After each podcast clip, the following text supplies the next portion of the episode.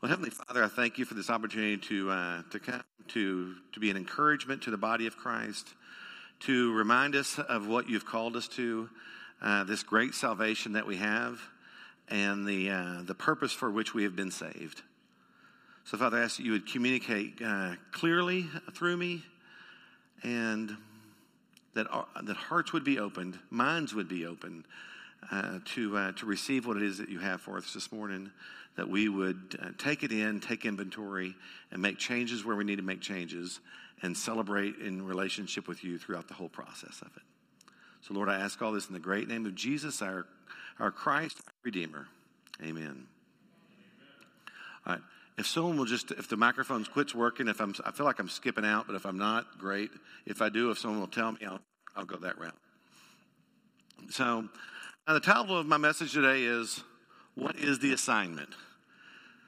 That's a term that we, we find in a younger group of, uh, of people, or so and so got the assignment, right? Do, do we know that? Is, that? is that true? Anyone 30, 25? And the, the, the statement there, or the question is that, or statement if someone got the assignment is, they did, they're, they're doing something, they're, they're rocking something well. So they were going to prom and the dress or the outfit they chose, they killed it. They got the assignment and they owned it, okay? So that's the uh, that's in our day our culture today. That's the you know that's the question or that's the statement, uh, and it does kind of spin into what what is our assignment. So we're, we're, we're here. God's got a plan for us. What is it? Can we own the assignment and then can we rock the assignment, right? That's, that's the question that I'm going to ask today. But before we do that, um, there's, I've got a couple of questions. Well, one is uh, what is our purpose? Why are we here? More specifically, why am I here? Not just collectively, all of us, but the why am I here? Does God have a plan or a purpose for us walking earth? Believe He does. I believe that as I look around, I know uh, individuals, have, you know, we've got relationship with the Lord. So I'm going to walk through some of the, what it looks like. That we've kind of walked through the steps of relationship that we are, uh, that we're called or identified as followers of Christ.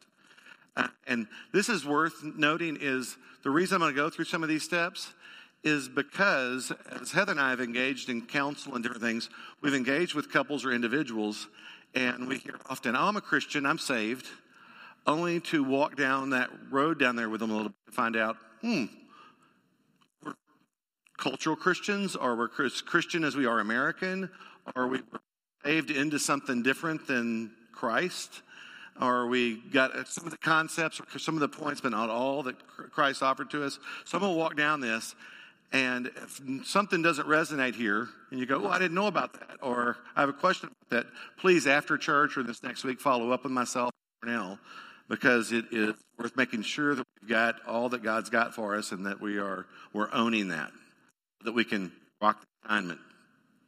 So, one, we have acknowledged and confessed that, that we are sinners. That,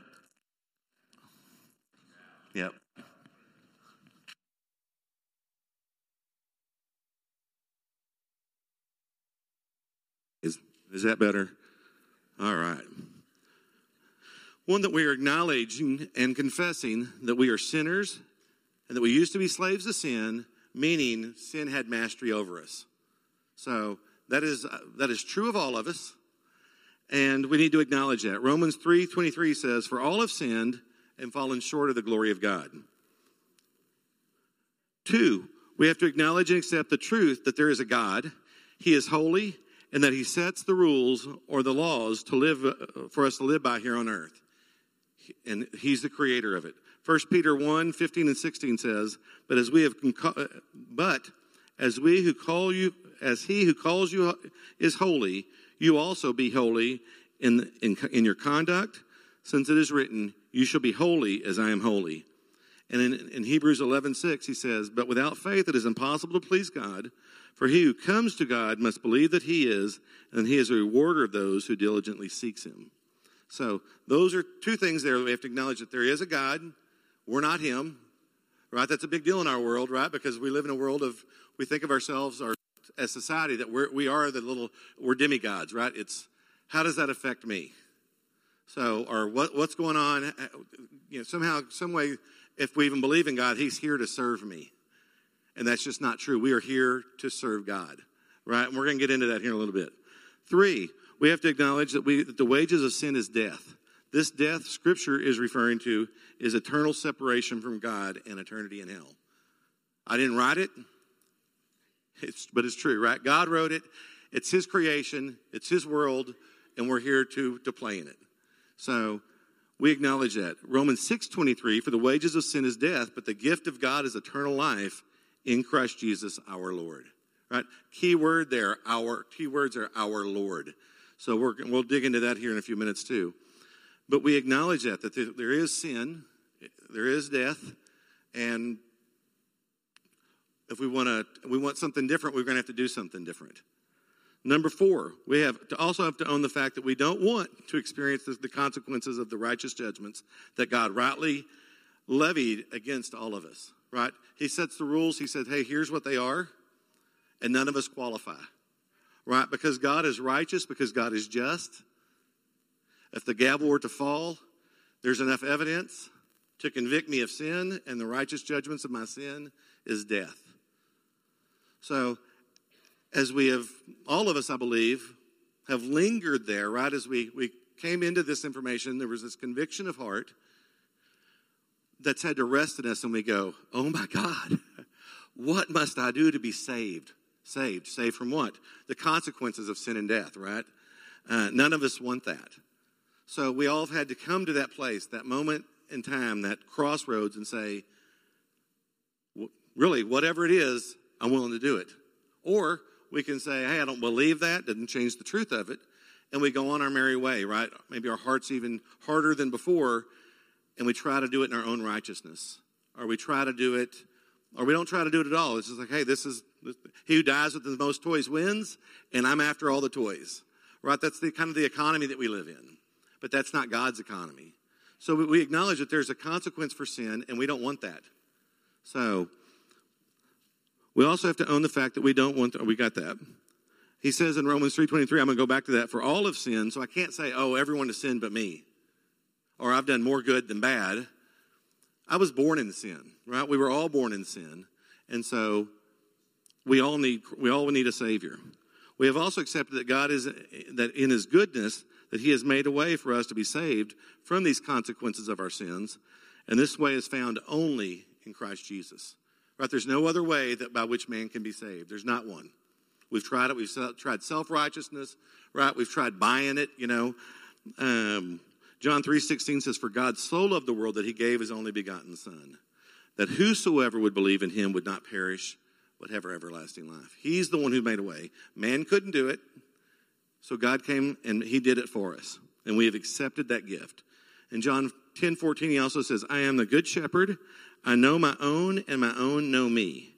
Just as the Father knows me, and as I know the Father, and I lay down my life for my sheep. He calls us sheep, right? We are those sheep that He is laying down His life for, that He laid His life down for. And we thank Him for that, right? Because the consequences of sin are not good. That is not what any of us want. And but beyond that, it's not good.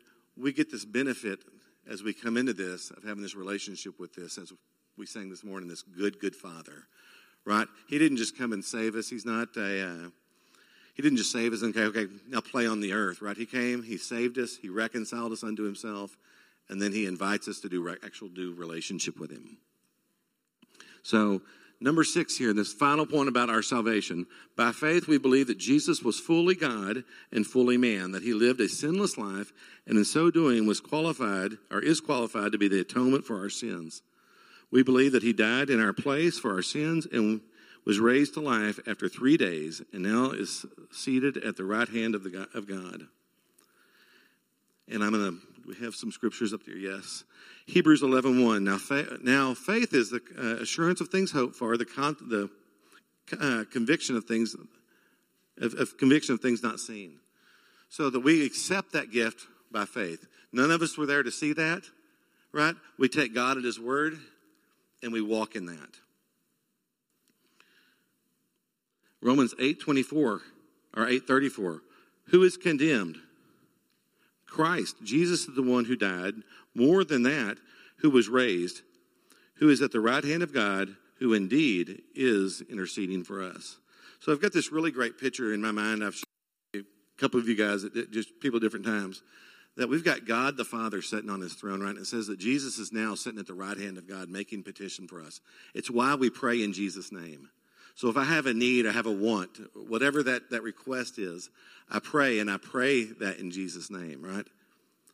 And Jesus, I have this picture of Jesus going, Hey, Dad, what do you think? What says you? You're the Father, right? You're the boss. You're the, you're the Lord. Um, so, and then God makes this statement Hey, we're going to go ahead and do that. Or I want to do this. And by His Holy, by the Holy Spirit, we get the answer right? And because I house God in this acceptance, this exchange, I house God. God communicates to me by His Spirit, and, and I get the answer to my to my question, whether that is a yes, and here's how this is going to work, or no, son, that's not what I have for you. But in that, we have this circle or this cycle of communication. So, to sum all that up, we believe that by faith we have received salvation from the consequences of our sins. That's repentance. And by turning to God through faith, trusting that Jesus forgave us of our sins and has set us on a path to live with Him. And it's not something that we've earned, it's the gift. It's the great gift that keeps on giving. It's Jesus alive, raised from the dead, living, making petition for us, and adventuring through this life with us, right? And I'm going to get into what, why that is so wonderful here in a minute. So, if that's not been your experience or how you came to the Lord, I would love to talk to you. Cornell would love to talk to you. I'm sure anyone else in here would love to talk to you. But that, that is the basis of our, found, of our foundation, of our relationship with Him. And it's one that He is the Lord of our lives. So it gets us to this. What really, what my point of the, of the conversation is today is I'm saved now what? What's the assignment? What did we get what he saved us from, but what does he want to do with me? What was his, what's his plan for saving mankind or making salvation available to mankind? I should have chosen, chosen a different ink color here. Well, first of all, the first assignment is fellowship, right? God redeemed us unto himself. I know that you know I had a daughter that just we just had a daughter that just graduated. She lives in Arkansas. Just the joy of getting to talk to her, the joy of getting to celebrate things with her, to getting to have fellowship with her.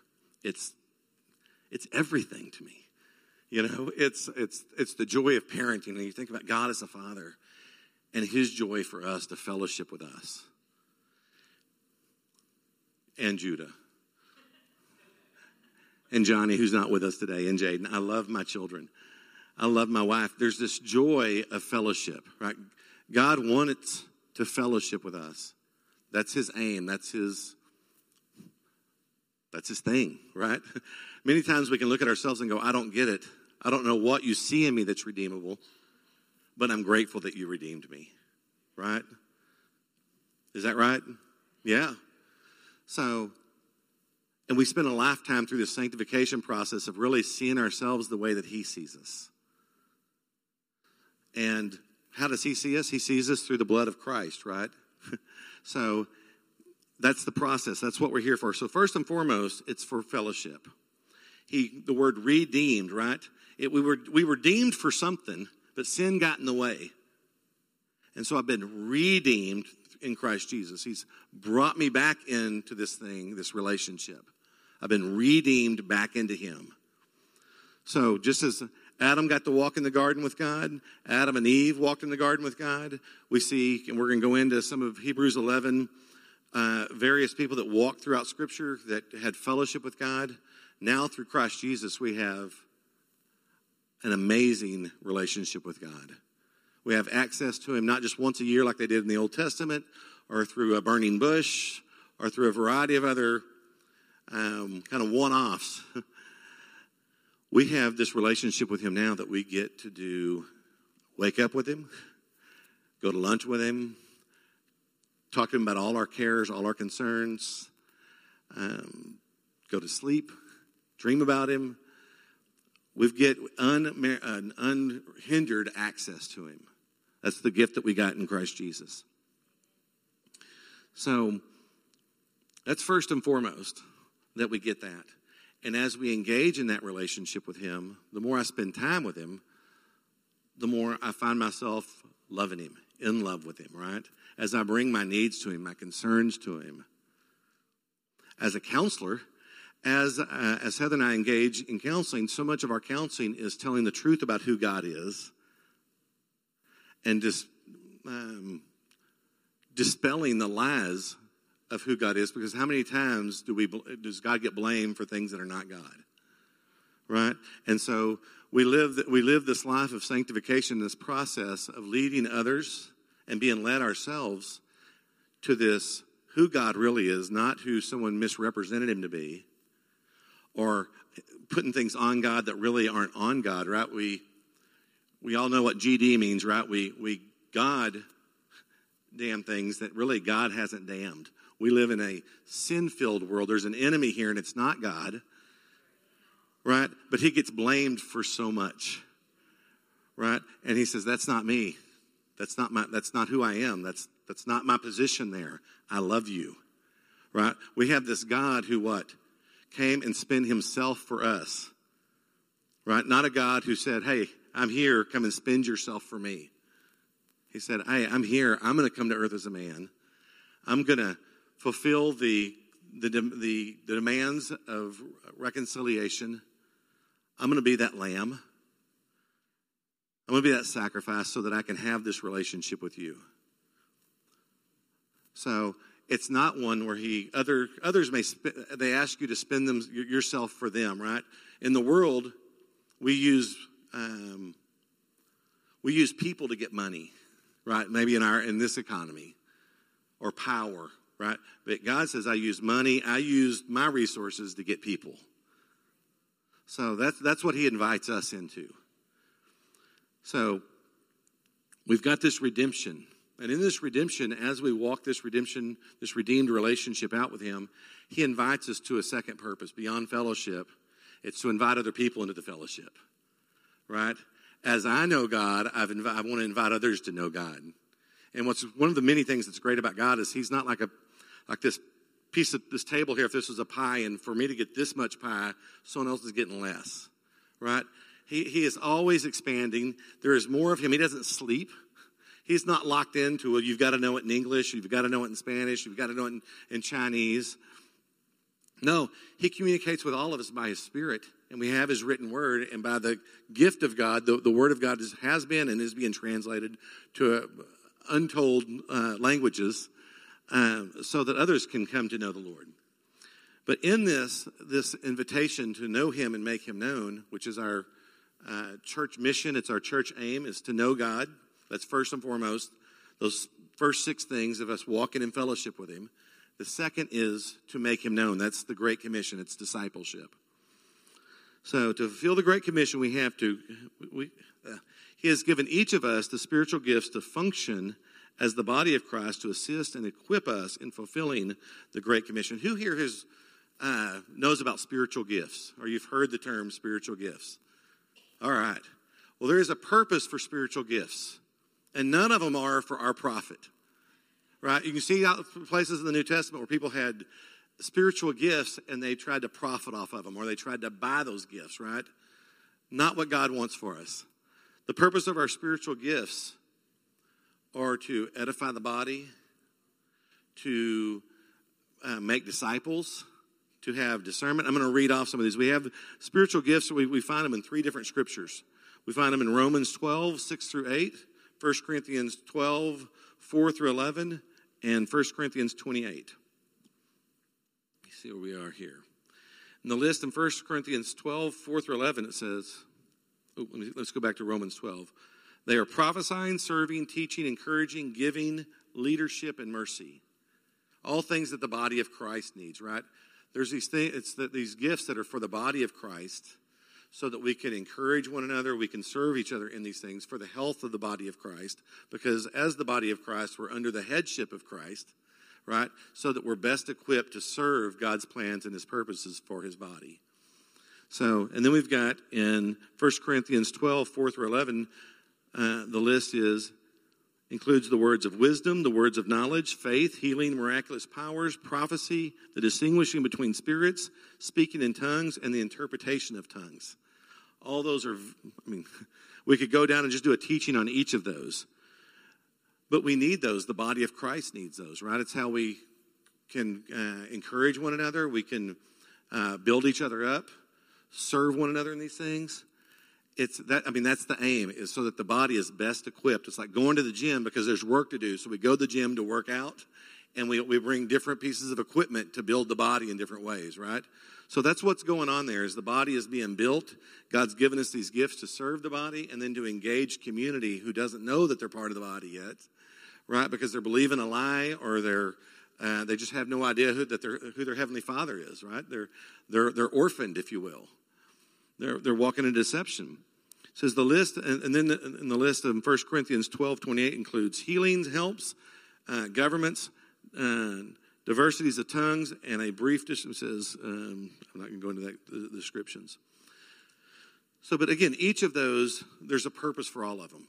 And God's purpose is that we, we have them, we own them, we grow in them, and then we serve each other and, and, and, serve His will in them so they're accessible to Him. I don't get to take my gift and do what I want to do with it. I bring that gift and I submit it to Him. God, what do you want to do with this gift?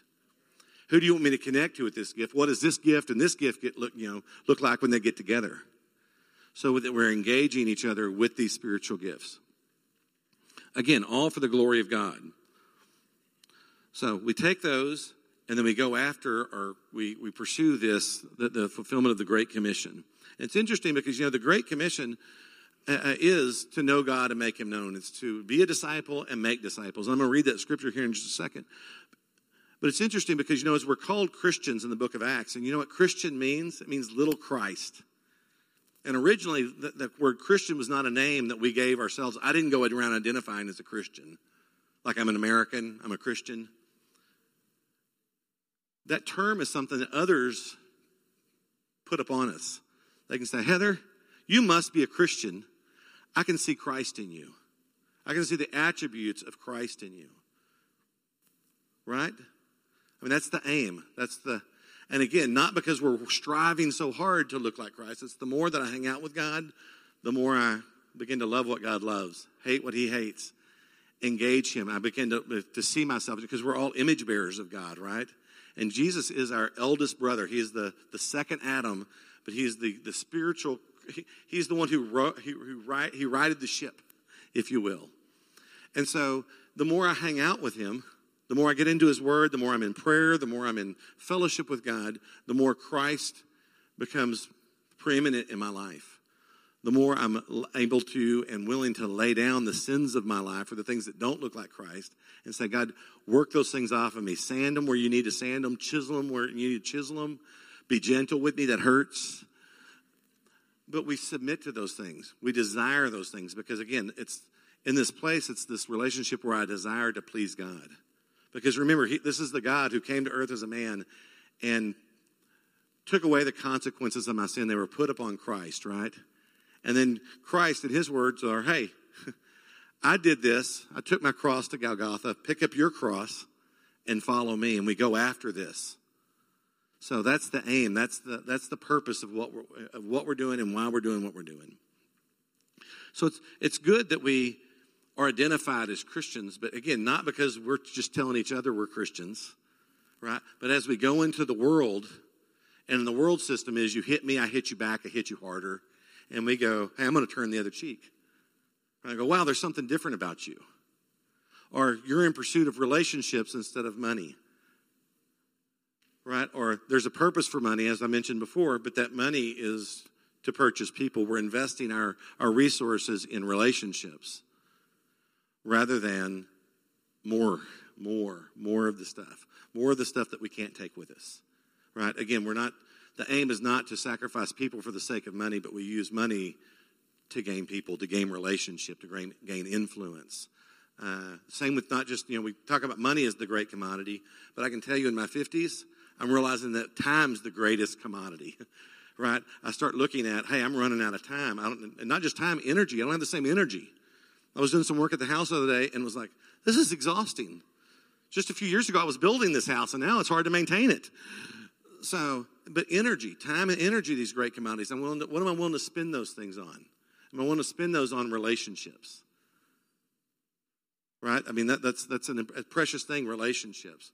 God didn't redeem me unto a house. He redeemed me unto himself and wants me spending self on those relationships. Right? The house is going to, at some point, that beautiful house is going to be like this old barn we just passed a couple days too ago. It was like, at some point that was beautiful, but its day has come and gone. That house is going to be that way. But you know what? These relationships are everything to God. So that we, we really see what has value to God, we see what is precious to Him, and we go after that. We begin to love what it is that He loves. Right? We, and we're, again, we're willing to spend ourselves for that.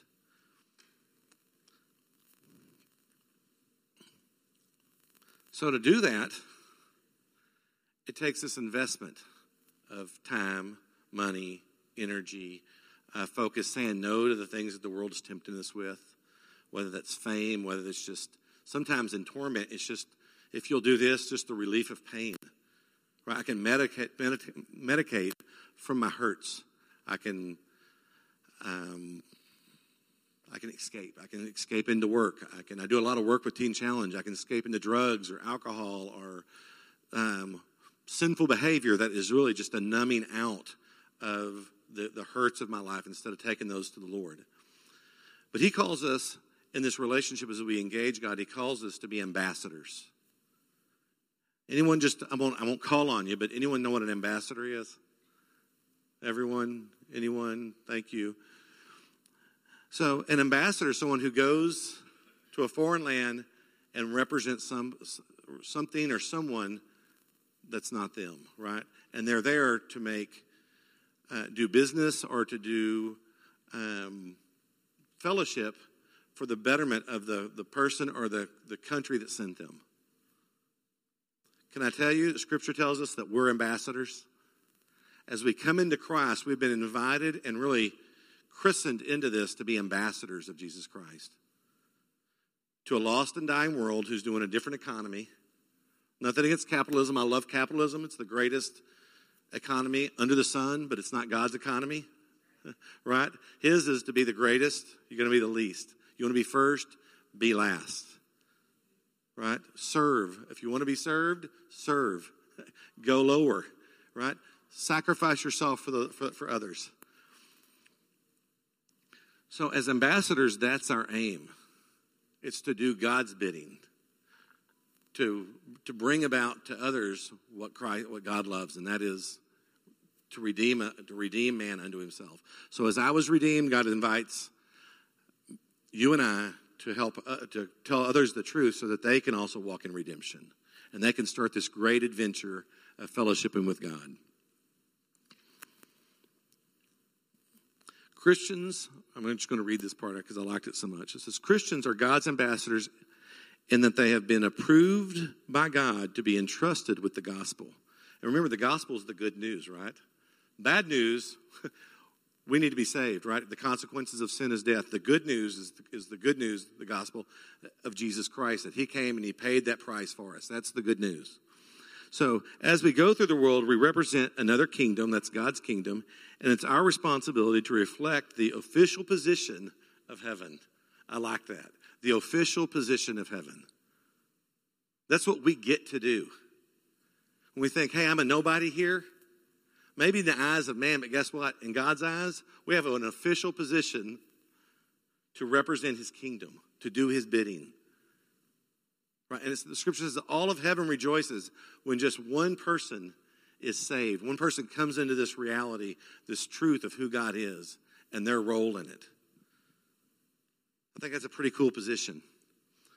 We are in this world, but we're not of it. John, that's what John 17, 16 says. As God's ambassadors, we are to be shrewd as snakes and innocent as doves. That's what Matthew 10, 16 says. We're empowered by the Holy Spirit. We must take the message of our King to the ends of the earth, imploring men and women everywhere to be reconciled to God. That's our charge. That's what we're here for. It's really clean, it's really simple, right? We can make it complicated because we want the best of this world and we want the kingdom to come. right? But from what what I see in Scripture, that's not the case. If we look at it the way that God looks at it, it's really simple. He spent Himself for us. He invites us to spend ourselves like He did for others. And in so doing, we please the heart of our Father. And I don't know about you guys, but man, there is nothing more exciting to me, more fulfilling to me than pleasing the heart of my Father. I can come in tired, I can come in hurt. But to hear those words, you did it. You, you represented me well today. I've got this um, experience that I had years ago, I may have shared with y'all about a friend and a counselor of ours back in Texas. His name is Lee. And this image, he, he said, as he was praying for him, he said, I just see these hands, like the hand of, like a father, putting his hands in the hair of his kid, and he's saying, You're a, what a good son. And not growing up with those as an option, that wasn't, that was not my story growing up. To have that image of God doing that over me is so precious to me. So as I come to the end of my, my, my day each day, or a, the end of a counseling appointment, or the end of a, a, an encounter with somebody, and I've obeyed God and what He wanted me to do there, I'm often reminded of that, just that picture of God saying, You did it. You represented me well. You said what I wanted you to say. You ministered to that person. You gave them what I had for them. And many times it's frustrating because I go, God, but they didn't choose you, or they didn't take what it is that you had for me to give them. They went in a different direction. God will remind me, hey, you're not responsible for the outcome. You obeyed me. You were a good son. And I can tell you, there is nothing more exciting, there's nothing more fulfilling for me. And I hopefully hope that y'all get to hear that and experience that. There's nothing more fulfilling and and renders such joy to me than those words there. I think of David when he says, just to be able to hear that it was said of David that he fulfilled his purposes in his generation. Man, I want to I want to hear that. I want that spoken over me. I look at the, the list of Hebrew, in Hebrews 11 of all the saints of old, right? And these were all people that were all before Christ came. And to think, if he's carrying a list of, you know, that was the pre, the, the Old Testament, if he's making a list in the New Testament, man, I want my name on that list. I, I want it on that list so bad. And not because it's my name, but because I love the fulfilling feelings of, of, of what pleases him that, that brings pleasure to me and knowing that I fulfilled his purpose. So that's the aim. So we're gonna I'm gonna uh, wind up here with two two different pictures here. I'm gonna lay out what biblical Christianity is, and then, as I alluded to earlier, cultural Christianity. We're living in a world where to be a Christian is to be an American, right? Or to be really whatever it is you want it to be. It's we're just we're just Christian. You know, like I've got breath, I'm a Christian. So biblical Christianity adheres to the foundations, uh, to, to the fundamentals of the Christian faith as found in the Bible. I'm going to read off five things, and we've already covered a number of them, but I'm going to go ahead and read off these five things. The, tri- the, the triunity of God, that He is, uh, that the one God exists eternally in three persons. He's the Father, the Son, and the Holy Spirit. I painted that picture here a few minutes ago of God sitting on His throne, Christ sitting beside Him, and the Holy Spirit, that, that medium, a means of communication. That Jesus is fully man and was fully God. His death was um, substantial, was the sacrifice for our sins, and He rose again, um, again bodily.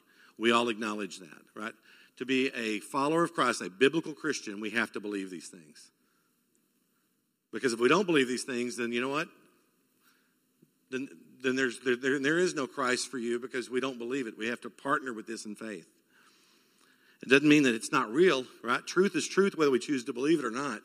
But if we don't believe it, then we can't accept the gift of it. Does that make sense? So, Three, salvation is by grace alone, through faith alone, in Christ Jesus alone. Fourth, the 66 books that make up the Bible are God's Word, inspired, inerrant, have no error in it, and are sufficient for living a, a godly life. We have to believe that. That's, I mean, these are unarguable to be a biblical Christian. We have to, we have to own these things. And fifth, Jesus Christ is coming again to judge sin and rule the world. I don't know about you guys, but that's exciting to me You know, as we uh, look across not just history, but we look about where we are today and go, God, how do you tarry? How is Jesus not already here? How is the, the eastern sky not opening up? What's going on here is heinous in many, um, on a daily basis. But he is coming back and he is going to judge and he is going to rule and reign here. So, I don't know about you guys, I get excited about that. I long for that day. so, but between that day and today and all our tomorrows until that day, we have this great commission, right? To be ambassadors here. So that's our aim is that when he comes, that I can that I, have I've done what he's called me to do during this time. Because you know what? He could have put any of us in any time in history, in any part of the world. Right? There's only two genders, but he could have switched yours. Right? Uh, there's uh, all of these things he, he could have done, but he, with great intentionality, he made you. He made you your gender. He put you in this family, in your family. He put you in this country. He put you in this state. He gave you those parents with great intentionality. So, with great intentionality, He has a plan and a purpose. He could have put you in any era of time, but He put you here. He did what He did with a purpose, and the aim for us is to engage Him around that purpose. And so, okay, what did you make me for? And then I engage what He made me for. So that's what we're called to. And that's what we, we have all of that. And any departure of these points represents a departure from biblical Christianity. So, gonna, we're going to go into the history of Christianity. We're going we're to skip that. But I'm going to read off a list of cultural Christ, uh, Christianity views, all right, or in perspectives. If you can check these boxes and go, oh, sometimes I entertain that thought, or I see that I'm running my life through one of these filters. I would encourage you to, one, have that conversation with God because the biblical Christianity and cultural Christianity are at odds with each other. So, and it's very easy for it to seep in, it's all around us. But having to come back to it and say, hey, God, I don't want to walk in, in this, walk this life as a cultural Christian. I want to walk it in relationship with you. So, a cultural Christian is a nominal believer. even just thinking of the word believer, it says that, you know, scripture says that the demons believe and shudder. but, you know, believing is not the secret. It's not the secret sauce, right? It's believing and making him Lord of our lives, believing and accepting, right? And then we yield to his lordship. So, a cultural Christian is a nominal believer who wears the label Christian, but the label has more to do with his family background and upbringing than any personal conviction of the Lord Jesus Christ. Cultural Christian is more of a social, more social than spiritual. So many times, again, we, we see people wearing the fish, we wear the cross. Um, what would, you know, WWJD, I'm sure I'm dating myself there. but there is this picture of it's, it's not a spiritual encounter we're having with God. It's this place where I'm just checking boxes, or I'm, my, well, my, my parents were Christians, so I'm a Christian. My dad had a relationship with God, or I, I, go to church all the time, but it, it's not a personal relationship with Him. A cultural Christian identifies with certain aspects of Christianity, such as the, the works of Jesus, but rejects the spiritual aspects required to be a biblical, biblically defined Christian. Some people consider themselves Christians because of their family background, personal experiences, country of residence, or social environment. Others identify as Christian as a way of declaring a religious affiliation as opposed to, I'm a Christian, I'm not a Muslim. Right? Whereas, again, we're as Christian as we are American many times. Or I'm not a Buddhist, so I don't identify as a Buddhist, so I'm a Christian. I've got to identify as something, and I know I'm not one of those, so I identify as Christian. But are we really, based on biblical Christian, the definitions of biblical Christianity, are we identifying as Christians? Again, if somebody were to put me on trial for being a Christian, would there be enough evidence to convict me? Right? That's a great question we should be asking ourselves. And not just uh, collectively, but moment by moment when we're making these decisions for our, in, our, in our lives. What would Jesus do here, right? What does that look like? In free nations, the gospel is often presented as a costless addition to one's life. Just add church going to our hobbies, add charitable giving to our list of good deeds, or add some cross to the trophies of our mantle. In this way, many people do through the mo- go through the motions of accepting Jesus with no accompanying surrender to his lordship. Key word there is lordship, right? He's the Lord of our lives. Lord, boss, gives the direction. He's the head, right? My head tells my arm to move, right? My arm does not tell my head. We're submitted to the lordship of Jesus Christ. Again, a tell of our, Christian, our Christianity, our Christ likeness, is that we, we bend to his will. We don't try to make him bend to our will, right? He is not in a genie bottle and he is here to serve my wants and my whims, right? I'm here to do his bidding. He's not an ambassador of me, I'm an ambassador of him. That's what we're invited into. That's what it means to be a Christian. These people who do not abide in Christ are cultural Christians. They are, they are the branches that hang around the true vine but have no true attachment. They'll, you'll know that we're Christians, right? By the Bible says, by our fruit. Again, when people are engaging us, different things are coming out of our mouth. Under stress, we're responding in different ways. Again, turning the other cheek. Kindness instead of evil spending ourselves instead of spending others. There's no such thing as a cultural Christian in the days of the early church. I liked that. In the early church, there, were, there, was, there was no room for cultural Christianity, right? They were, to be a Christian, to follow the way, was to not be able to do business in community. They literally depended on each other. The first disciples were so much like Jesus that they were called the little Christ by their detractors. I like this. Unfortunately, the term has lost meaning over the years and comes to represent an ideology or a social class rather than a lifestyle of obedience to God. It's another word I like, obedience. Well, I don't really like it. I like it when I'm as the boss of my house. I like it. but as the the the one who's under authority, and God invites me, commands me to obey, that word is challenging at times, right? Because that, that obedience costs me something. Whether it's cost, it's the, just the cost of laying down what it is that I want, or if it's costing me time, energy, sleep, pain. Um, there's a sacrifice of sorts. There's this wrestling that goes on in obedience that of not yielding to my flesh, but giving in or submitting my members to God. So, here's some markers of cultural Christianity denying the inspiration of Scripture, ignoring the, and downplaying true repentance as the first step towards knowing God.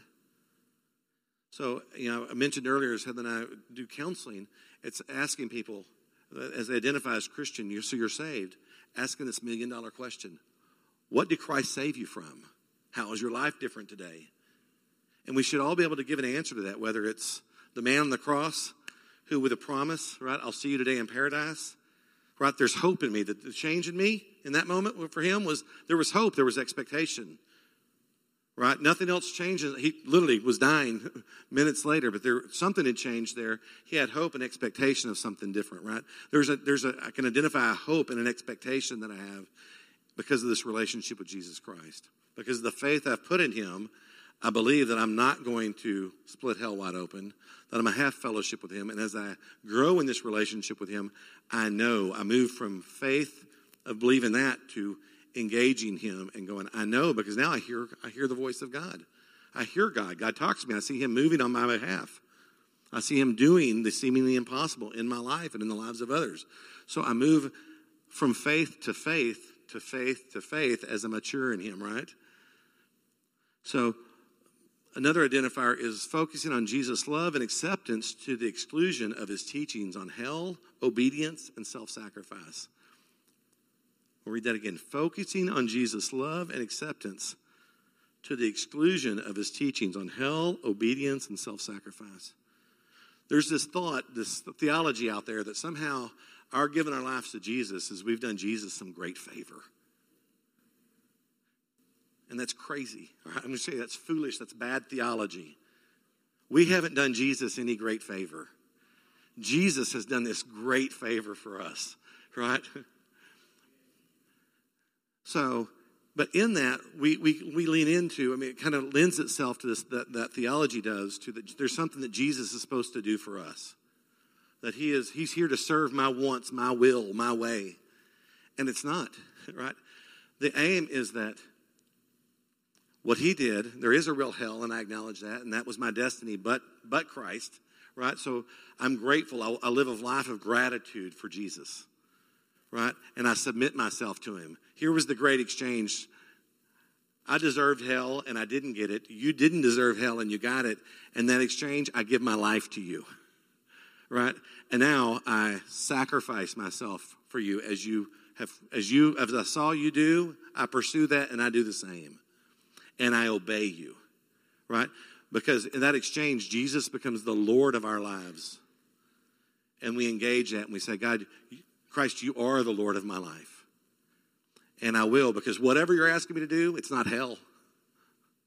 But not is it just not hell, the things, because God does have good for us. Right? He does. He has fellowship with us. He has good for us. It says the goodness of God leads men to repentance. That goodness is not just the cross. This goodness is a relationship with Him, and it, it, there's an abundant life here, right? There's this walking by the Spirit and the fruits of the Spirit love, joy, peace right? Just to name the first three there. Those are good things. This is not a, a sad, hard, pathetic life we're called to, to live in this walk with Christ. You know, we're not all walking around going, well, I'm a Christian. I can tell that guy's a Christian. He's so pathetic and sad. No, this relationship is one that we, we walk into places and the place lights up because we hold hope. The true hope that doesn't disappoint, right? So as people are going through hardship and they go, man, that guy's got something different. That girl's got something different. What is it that they got to have? There's a light bulb in that person. Well, that hope is Jesus Christ, right? so we engage there. We're called to that. So it's not a sad, pathetic life that we're invited into or a service. It's a relationship that's full of abundance. And we can engage that. But it comes with the price tag of obedience, many times suffering, and suffering to the extent, to the point of really the suffering is, is what my flesh wants. Right? It's not my, my spirit goes, oh, again. Right? It's my flesh that goes, hey, I want to eat that. Or hey, I, I, I want to go to, I want 12 hours of sleep. Or I want to, I want to spend my day watching TV or whatever it is. Right? It's, it's a, there's a myriad of things that my flesh wants. But the sacrifice, the suffering is bringing that flesh under submission, yielding these members to God. So that's what we're invited to do when we don't see that, when someone says, Hey, I'm a Christian, but we don't see that, we can go, Hmm, not to judge them as a cultural Christian, but we don't necessarily treat that person as a brother and sister in Christ. We're called to challenge them in, in that, right? As a brother and sister in Christ would say, Hey, if you're going to identify as a brother and sister in Christ, can we talk about these behaviors I see in your life? So that we're called each other back to the standard. You know, here a couple of weeks ago, we had a couple of, men baptized, right? And part of our aim as the witnesses of that were to hold, we're, we're making a commitment to hold them to their confession of faith, right? So that when we see, or if we see, something doesn't look like Christ in that relationship with them, that we're kindly, humbly inviting them to a conversation to say, hey, you're representing Christ. How does this behavior and your, your profession of faith, how do they gel?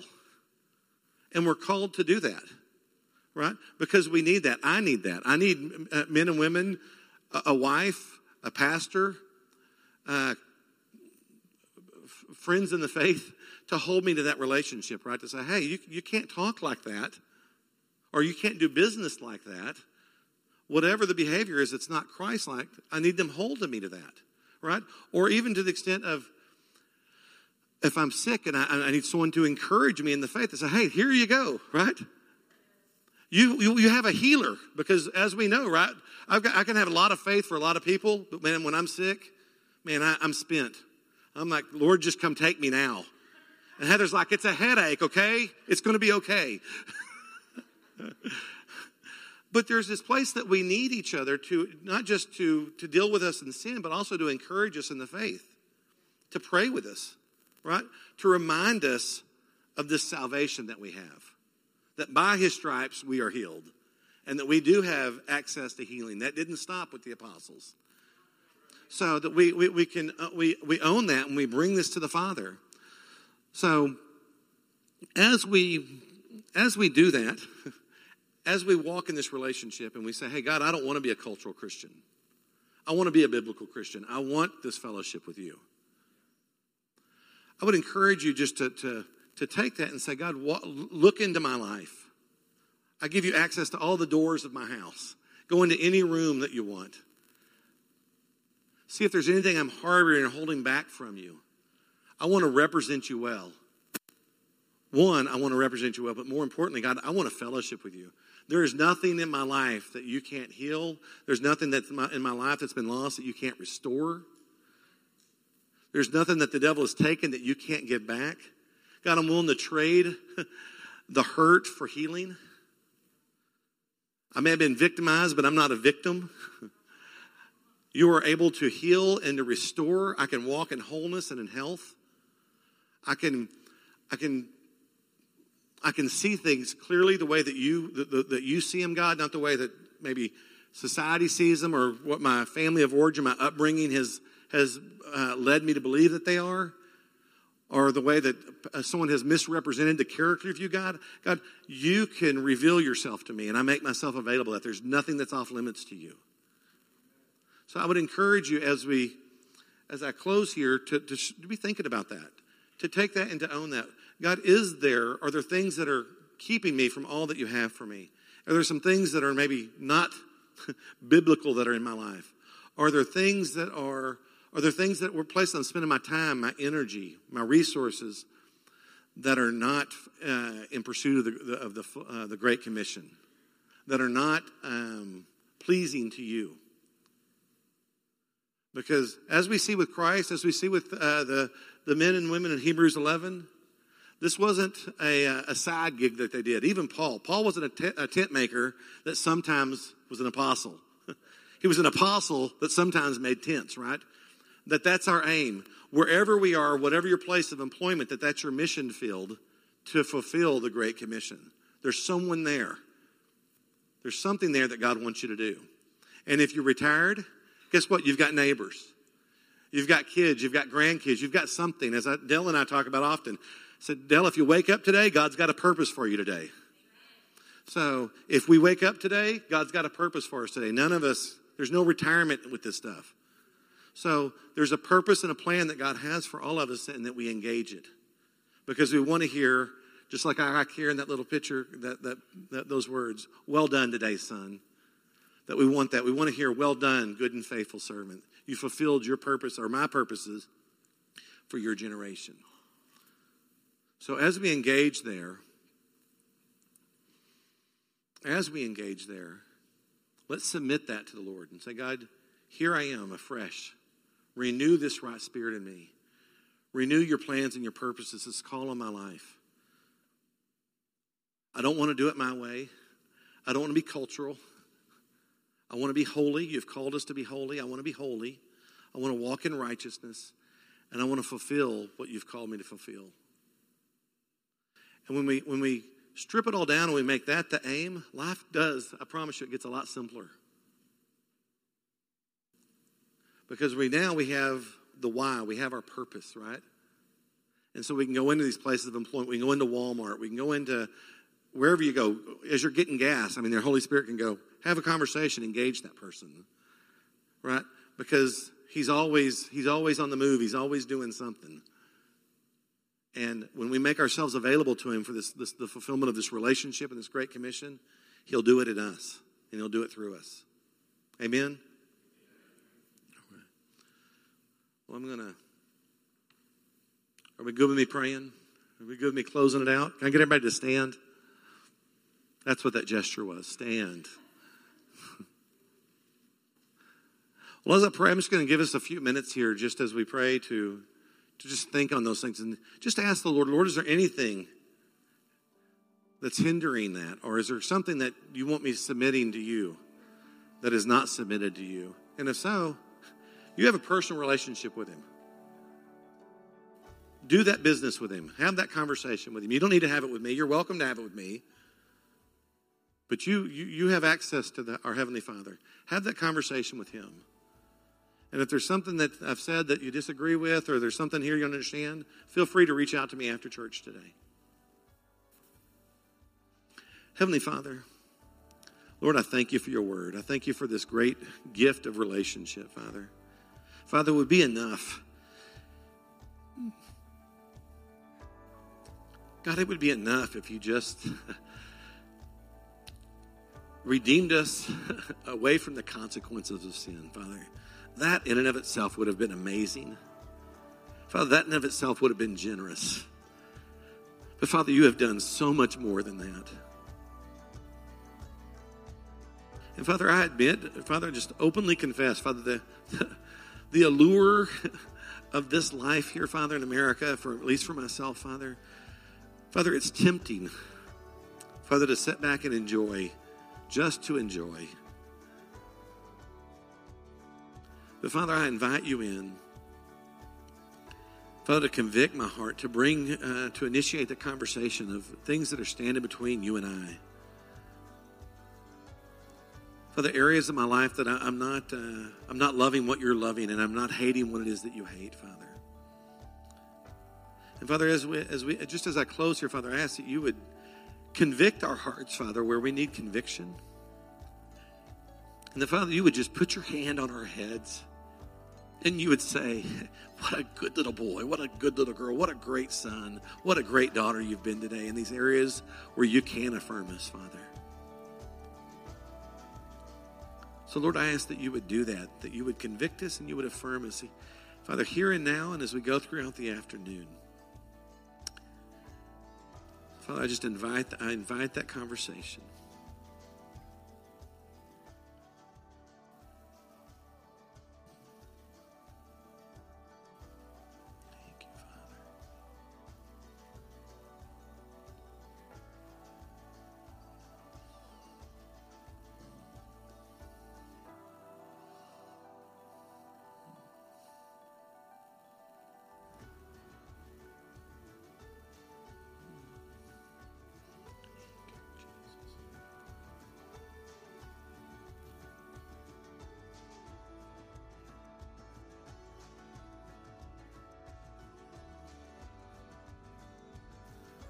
Lord, we love you.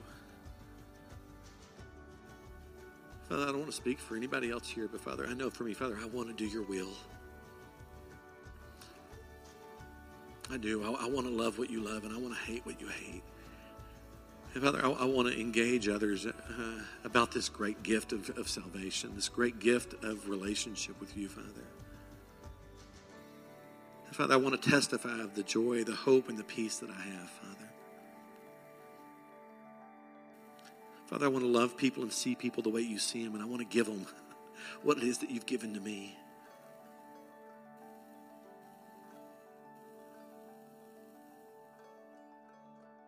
And Father, I ask that you would stir that in all of us.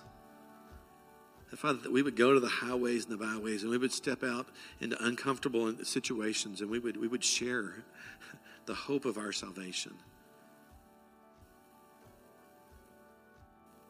Father, that we would live it, that Father, people would identify us as Christians.